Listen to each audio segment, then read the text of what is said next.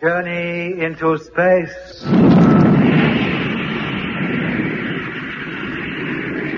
The BBC presents Jet Morgan in The World in Peril.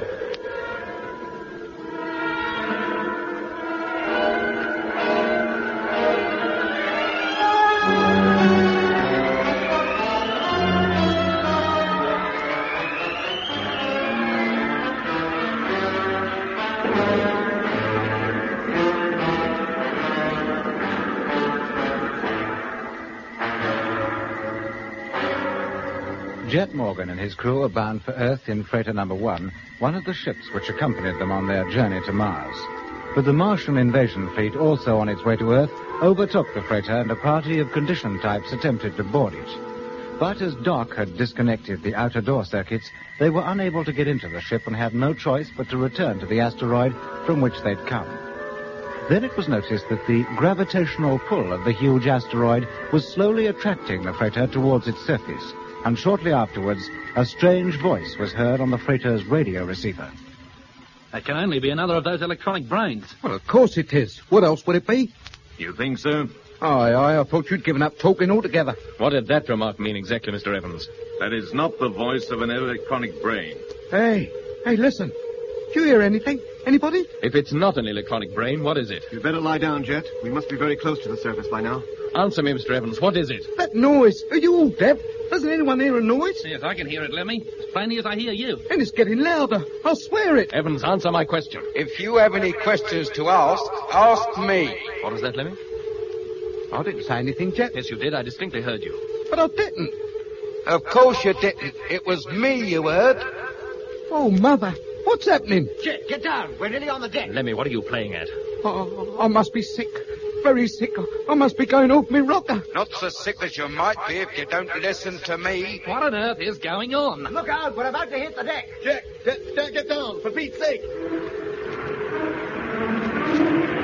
Jet, look out. Oh! Steady, Lemmy. Well, at least she's still standing upright. No, she's not. We're toppling. We're going to fall over. Oh, no. Get over to that wall. Have we time? Not if we're going to argue about it. She'll go down in slow motion. Where quickly we can use our beds as shock absorbers. Now, come on. Come on. Go. And now Get relax. loose. Relax and we'll be okay.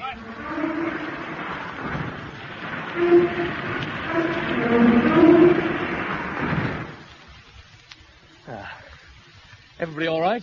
Yes, Jet, I think so. Oh, me too. Yeah, if this had happened down on Earth, we'd have all been killed for certain. It was quite a hefty bump all the same. Well, I shook the living daylights out of me. How about you, Mr. Evans? I'm all right. Then get up on your feet. All of you. Lemmy, see if the radio's been damaged. All right, but how can I work with a cabin all skew if?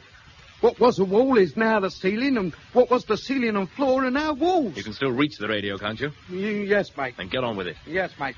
Now, the rest of you come over here. And that includes you, Mr. Evans. Well, Well, nothing. Things are far from well. you think I didn't realize that? While we were still traveling out in space, at least we had a vague hope. But now, with the ship a wreck on the surface of the asteroid, what hope is there? All the Martians have to do now is come out and get us. They can't get in here unless we allow them to. And this asteroid is heading for Earth, isn't it? At least we're heading home. Yeah, what kind of home will it be if the invasion succeeds? Well, it hasn't yet. And it'll be some weeks before they're close enough to Earth to attempt it. We're safe for the present. You don't think they'll let us stay here, do you? How would they get us out? They'll find a way. Well, I don't intend to worry about that until they do. Meanwhile, there are a few things I'd like to know, which you can tell me. Me? What things? This asteroid we're on, Well, it's the biggest one we've seen. It must be a very special one. it is. It's the flagship, as you might say, of the whole fleet. The nerve center? Possibly. Then whoever gave you your orders when you were in command of 734 might well be aboard it. Almost certainly. Martians? How should I know? I've never been inside a Martian ship of that size, and I've never seen a Martian, or knowingly spoken to one.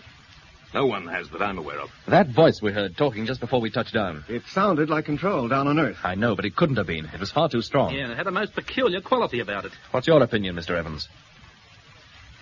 What is your opinion? I have no opinion. Look, what do you hope to gain by playing dumb? I'm in trouble enough letting you escape from 734. You want me to jeopardize my position even further? You're still scared of what the Martians might do to you if they recapture you. They're bound to recapture us. How can we escape? Oh, stop thinking of your own skin and answer my questions. What if I refuse? Then you'll be put outside, where they can pick you up at their leisure. All right. I'll answer your questions if I can. Uh, that's more like it. Now, could that have been the voice of a Martian talking to us? No more than that electronic brain you wrecked was a Martian. That brain received messages from outside, which you said came from the Martians. It translated them into speech. That was the way you received your orders. Yes. But you never at any time had any direct contact with a Martian. No. Uh, Why not? It is said that Martians cannot speak. Not in the way we understand. That's why the electronic brains were designed. They are the only medium by which contact with Earthmen, conditioned or otherwise, can be made. But that doesn't explain why that voice sounded like that of the operator down on Earth. No. Or the voice of Lemmy. And it was definitely the voice of Lemmy coming out of our receiver. Now, how can you account for that? I can't account for it. I wish I could. There's something very strange going on. Look, Jet, could they be trying to scare us? Scare us into submission? Maybe. There's no accounting for what the Martians will do. Hold it, Jet. Lemmy's coming over. All right, Mr. Evans. That'll do for now. I'll talk to you again later. I think we've had it, Jet. How do you mean? Well, the receiver's all right, but the transmitter's definitely on the blink. It doesn't work? It works, but only on low output. No signal from us would ever reach Earth now. Can you put it right? Well, I can't tell. Oh, I'd have to have the lot to pieces. It'd take hours to find the fault, maybe days to correct it. Have you tried calling Earth? No. Then how do you know our signals won't reach them? Well, it's a foregone conclusion. Well, let's try. It can't do any harm. But what's the point? I told you, didn't I? The transmitter's definitely up the spout. Let's make one call at least to make sure. All right, if you say so. But you're only wasting your time and mine. Break the number one. Calling up. Are you receiving me? Repeat. Are you receiving me? Over. Well, does that satisfy you? We'll give them time to answer. Well, if you say so. But if you asked me. Hello, freighter number one. Hey? Receiving you loud and clear. Oh, no. It's my own voice again. What is going on? Hello, freighter number one. Repeat, receiving you loud and clear. Oh, it must be a nightmare. I'll wake up in a minute. This is no nightmare, Lemmy. I thought you liked the sound of your own voice. Not when I haven't got control of it, I don't. It's enough to scare the life out of me. That's enough to let scare the life out of anybody. Yeah. Eh? What do you mean by that, Mitch? Only confirming what you said. Mitch is right. You admitted it yourself. Somebody's having us on. It's a trick. That can't be a real voice. It, it's, it's a new form of psychological warfare, a method of sending us all crackers. Not at all, Lemmy. If I'm to talk to you, I must use a voice of some kind. Well, why use mine? How about this, then? Eh? You changed it. Sounds exactly like Doc now. But I haven't said a word. You don't have to. Or do you prefer Mitch's voice? Or Frank's? Or even our mutual friend, Mr. Evans? Yeah, I didn't like the way he said that. I mean, they said. Uh, no, he said. Oh, now he's getting me all confused. Haven't you got a voice of your own, chum? You shouldn't have to go using everyone else's. Yes, I have got a voice of my own. Then why don't you use it? It wouldn't help the situation if I did. Oh, now he's talking like Jet. Listen to me, whoever you are. I'm listening. This constant change of voice may be great fun for you, but it's nothing but confusion to us. I'm sorry. I'll stick to just one voice in future. Thank you. Does it have to be one of our voices? I'm afraid it does. Oh. Now you listen to me. Well, I admire your courage, your tenacity. we don't want compliments, thank you. Then what do you want? That should be obvious. But are you likely to help us achieve it? No, I don't think so. And there's nothing more to say, is there? Do you want to stay out there on the surface, all the way to Earth? What else can we do? You could leave that ship and come in here. Oh, no. At least you'd be comfortable. Live in a room that is the right way up and have a bed to sleep in. You can't get round us with Putin offers of comforts. You shut up and speak when you're spoken to. Here, here, there's no need to be rude, is there? You were rude to me, weren't you? That's what you call getting your own back, Lemmy. Keep quiet, Lemmy. Don't interrupt any more. Shall I proceed, Captain Morgan? Yes. In this voice? Well, yes, unless Doc has any objection. No, I haven't. None at all. Go right ahead. Thank you. As I was saying, I can offer you comfortable quarters for the rest of the journey. With what object? With no object other than to make your journey more comfortable.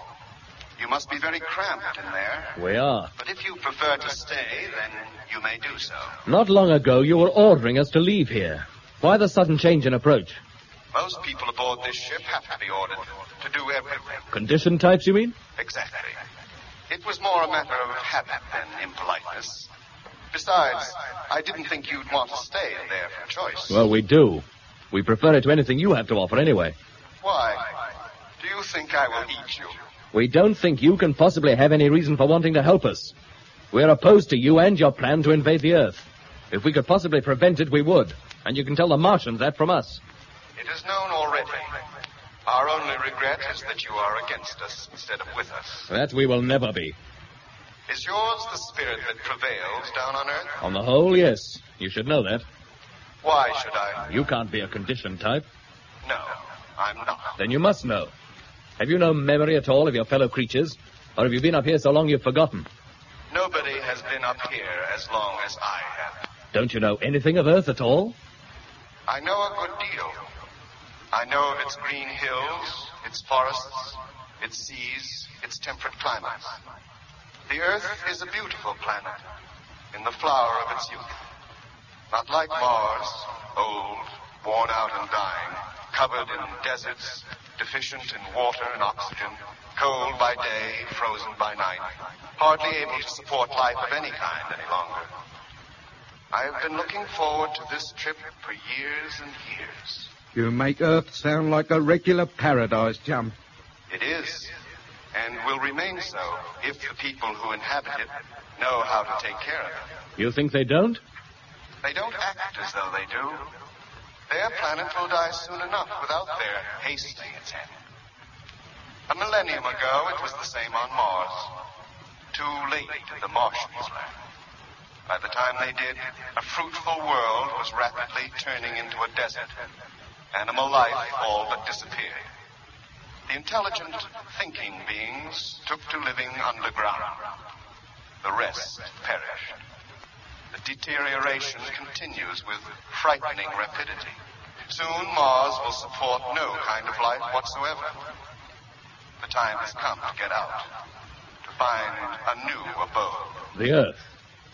It is the only place. And you'd help the Martians to take it, to betray your own kind. Who do you think I am, Captain Morgan? Well, that's obvious, isn't it? You're the commander of this asteroid, and of the smaller ones that accompany this one. I am more than that. I am the commander of the whole fleet. What? Well, how long have you been working for the Martians? All my life. 300 years. Lord, Rip Van Winkle. Three hundred years? Martians live a long time by Earth standards. What was that? You, you mean you're one of the Martians yourself? No. I am the Martian. You mean the chief? The head one? Whatever you like to call it? No. I am the Martian. There is only one, and I am he. The only one there is left.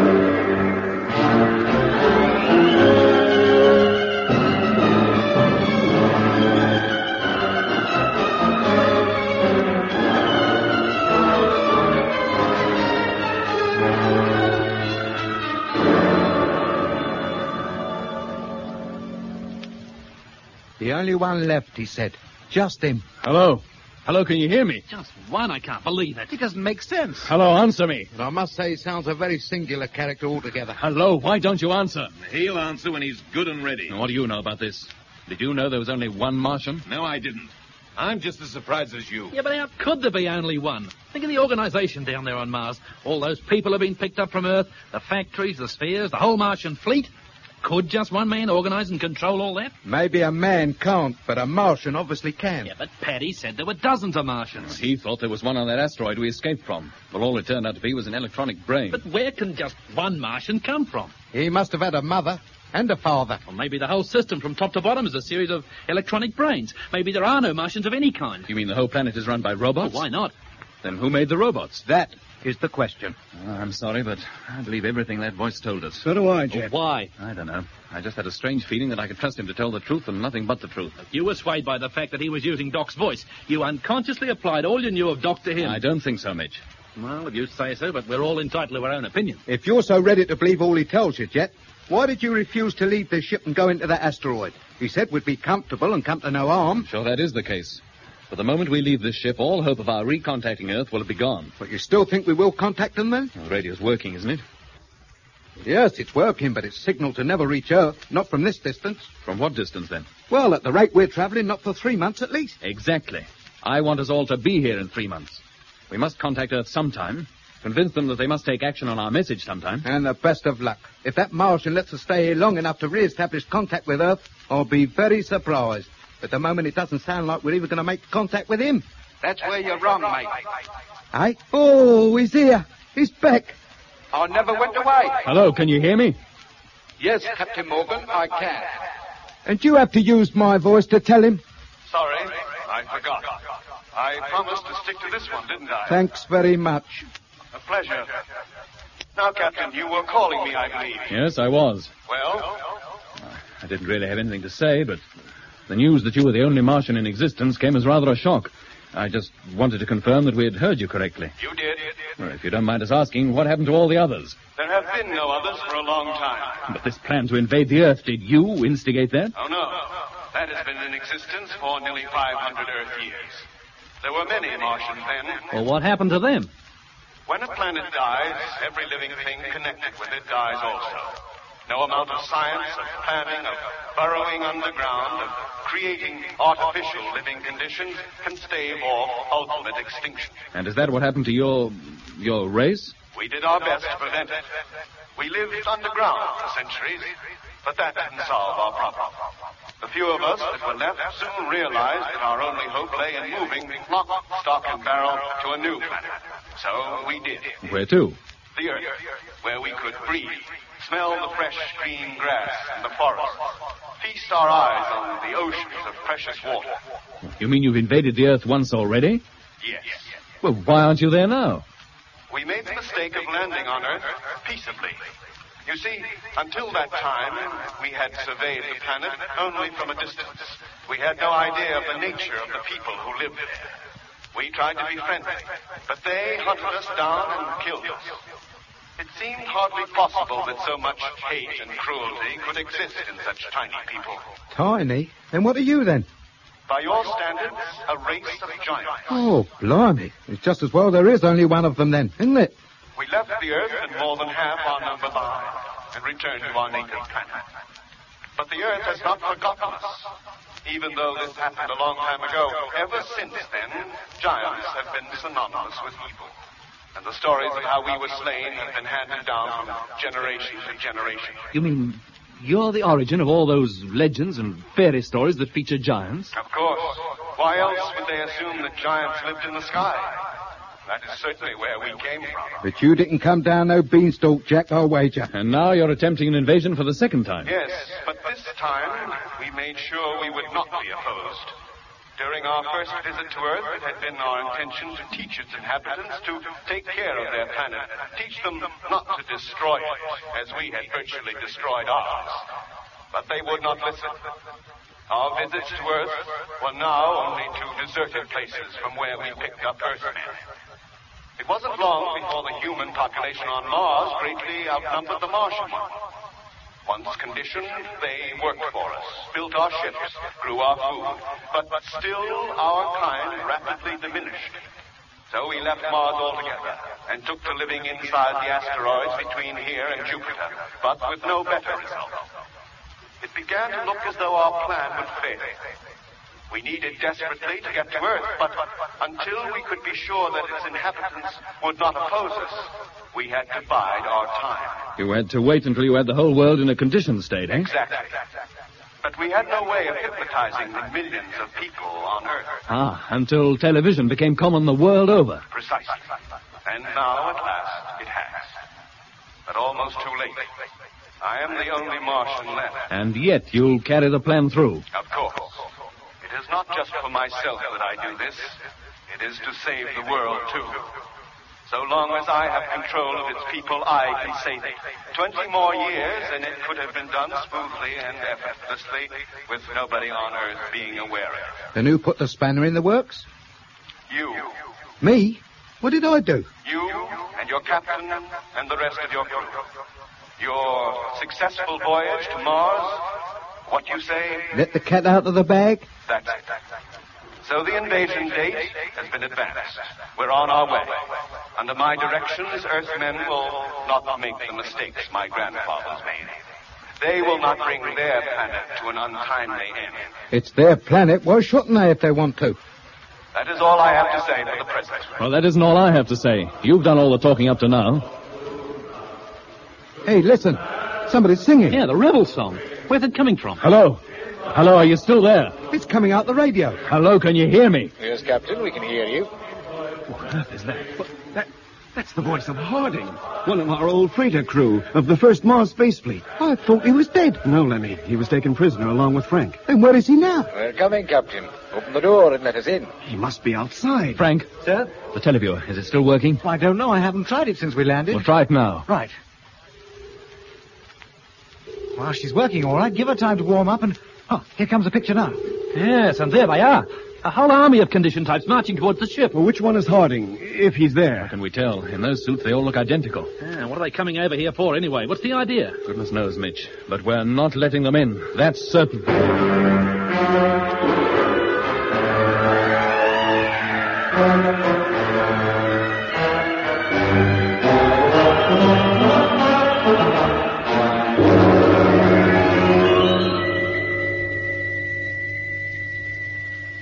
Hello, Captain Morgan. Yes, they're outside now. Must be a couple of hundred of them at least. Leave your radio on and we can hear you. Can you hear me? Yes, what do you want? Put on your suits and come on out. We don't wish to come out, thank you. Why not? Can't be very comfortable in there with your ship lying on its side. It's far from comfortable, but we prefer to stay. We're just being stubborn. Well, come on out. We are not coming out. Then I'm afraid we have no choice but to come in. There, Eh, what did I tell you? I knew they'd prize us out of here sooner or later. You don't think getting in here is that easy, do you? Those outer doors are pretty thick. It'll take a month to cut through them. Not with Martian equipment, it won't. They'll be through those doors in virtually no time at all. Is that the truth? An hour or so from now, we'll tell you whether I'm telling the truth or not. Blimey, they've started. They're working on the main door. If you'll take my advice, Captain Morgan, you'll order your crew to put their spacesuits on. When they start cutting through the inner door, every scrap of air in this place will disappear and leave the cabin a vacuum. They have two doors to cut through before that happens. Now, out of my way. I want to get to the radio. Hello? Hello? Hello there, Captain. Have you decided to come out? I didn't want to talk to you, Harding. I'm the only one you can talk to at the moment. What kind of man are you, anyway? What have I done? Just thrown in your lot with the Martians, that's all. I don't see any wrong in that. Nothing but good can come from this invasion anyway. You think so? Oh, it's just what the world needs. One authoritative government which is not just the future of one country at heart, but the whole world. And you think we can't achieve that without the Martian taking over? Earthmen have been threatening to do it for years, but they've never managed it yet. They're too darn selfish, too concerned with their own personal or national desires to make the necessary sacrifices that world government entails. They need somebody from outside to organize it for them, show them how it can be done. The Earth's entitled to a choice in the matter. Oh, it's a matter of opinion. And we have the right to remain here if we wish. About as much right as you have to claim Mars as a colony for Earth. We're coming in, Captain Morgan. None of you will come to any harm, but be sure to have your suits on by the time we reach the inner cabin door. It'll be roughly in two hours. What are you scared of? What harm can we do by remaining here anyway? We just want to be sure you don't re-establish contact with control, that's all. I'll see you later.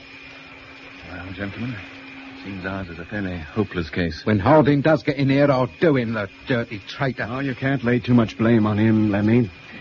It might have happened to you if you'd been taken prisoner and conditioned as he was. He didn't sound conditioned to me. You think they will cut their way into here, gent? I don't see how we can stop them. Then is there any point in letting them bore holes in the ship? Well, it gives us a little time Well, for what? to transmit our final message to Earth. What's the point? They'll never hear us. We'll set the recorder going. Let it keep repeating our last message over and over again. They might hear it and take the necessary action.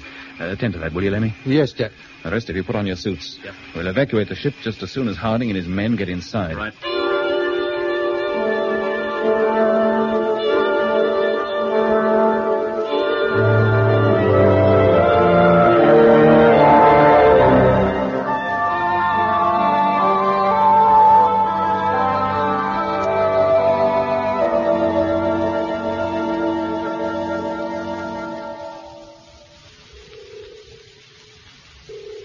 Hey, Jet, Yes, Frank? they're through the main door now. They, they've cut a great gaping hole in it. It took them just 45 minutes. Mind yourself, Mitch. Let me get the screen. Sure.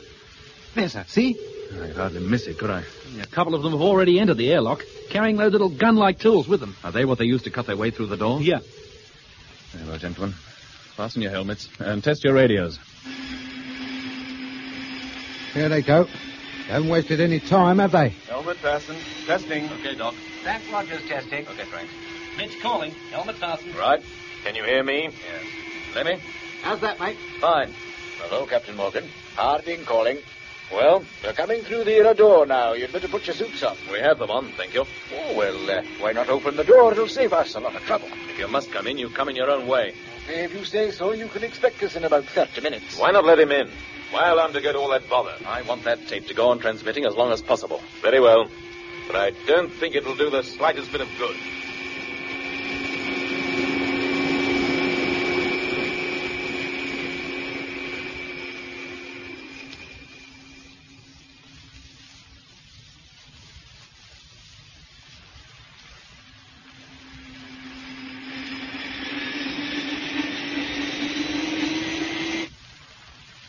Well, that's it. I finished. And here they come. Hello there, gentlemen. Nice to see you all looking well. Hello, Harding. I never expected to see you again, least of all in these circumstances. Oh, I'm sorry it has to be this way. I always had a great admiration for you, Captain. Thank you. You're a good crewman yourself. Well, let's not waste any time. Where are we going? Into the asteroid. I'll escort you. I'll be leaving the rest of the men here for a while to rip out the gear from the ship. What for? What use can it be to you? Nothing should ever be wasted, Captain, and that applies not only to equipment, but to natural resources, too. That'll be one of the first things people down on Earth will learn when we take over. Now, if you'll step this way, we'll get outside. You've got enough men here, Harding, haven't you? Enough to rip out a dozen ships. The more men allotted to a task, the quicker it's done. All right, boys, get in there, rip out the gear, and have it transferred to main stores, then return to your individual quarters.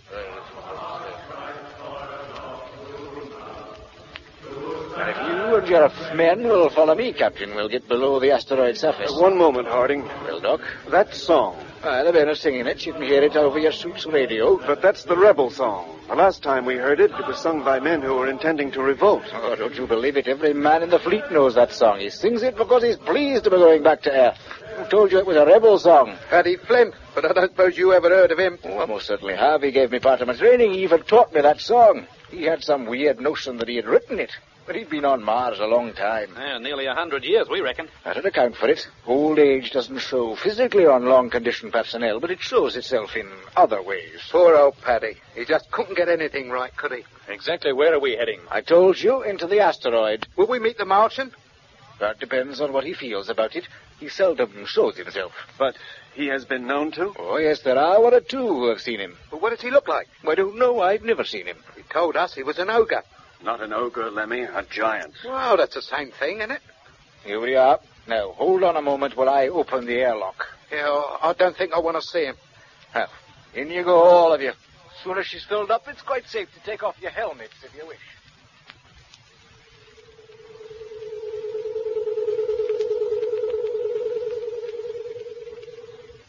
Well, these are your quarters, gentlemen. I hope you find them to your liking. This place? For us? Yes. Blimey, posh, isn't it? Sight more comfortable than that old freighter, I must say. Where do we sleep? Ah, this is just your common room. The bedrooms are behind the doors leading off here. The controls on the wall manipulate the entertainment circuits. Well, what are they? Well, they're clearly labeled radio, film, or in a few weeks when we get closer to Earth, you can receive the television programs radioed from stations in every principal city down there. Oh, you mean the television stations down on Earth are still operating? Of course. Do you think we'd be going to all this trouble if they weren't?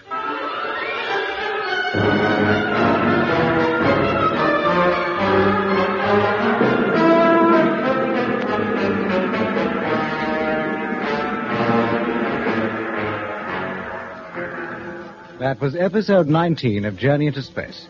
Taking part in this recording were Andrew Foles as Jet Morgan, Alfie Bass as Lemmy, Guy Kingsley Pointer as Doc, and Don Sharp as Mitch. Other parts were played by David Jacobs and Alan Tobin. The orchestra was conducted by Van Phillips, who also composed the music.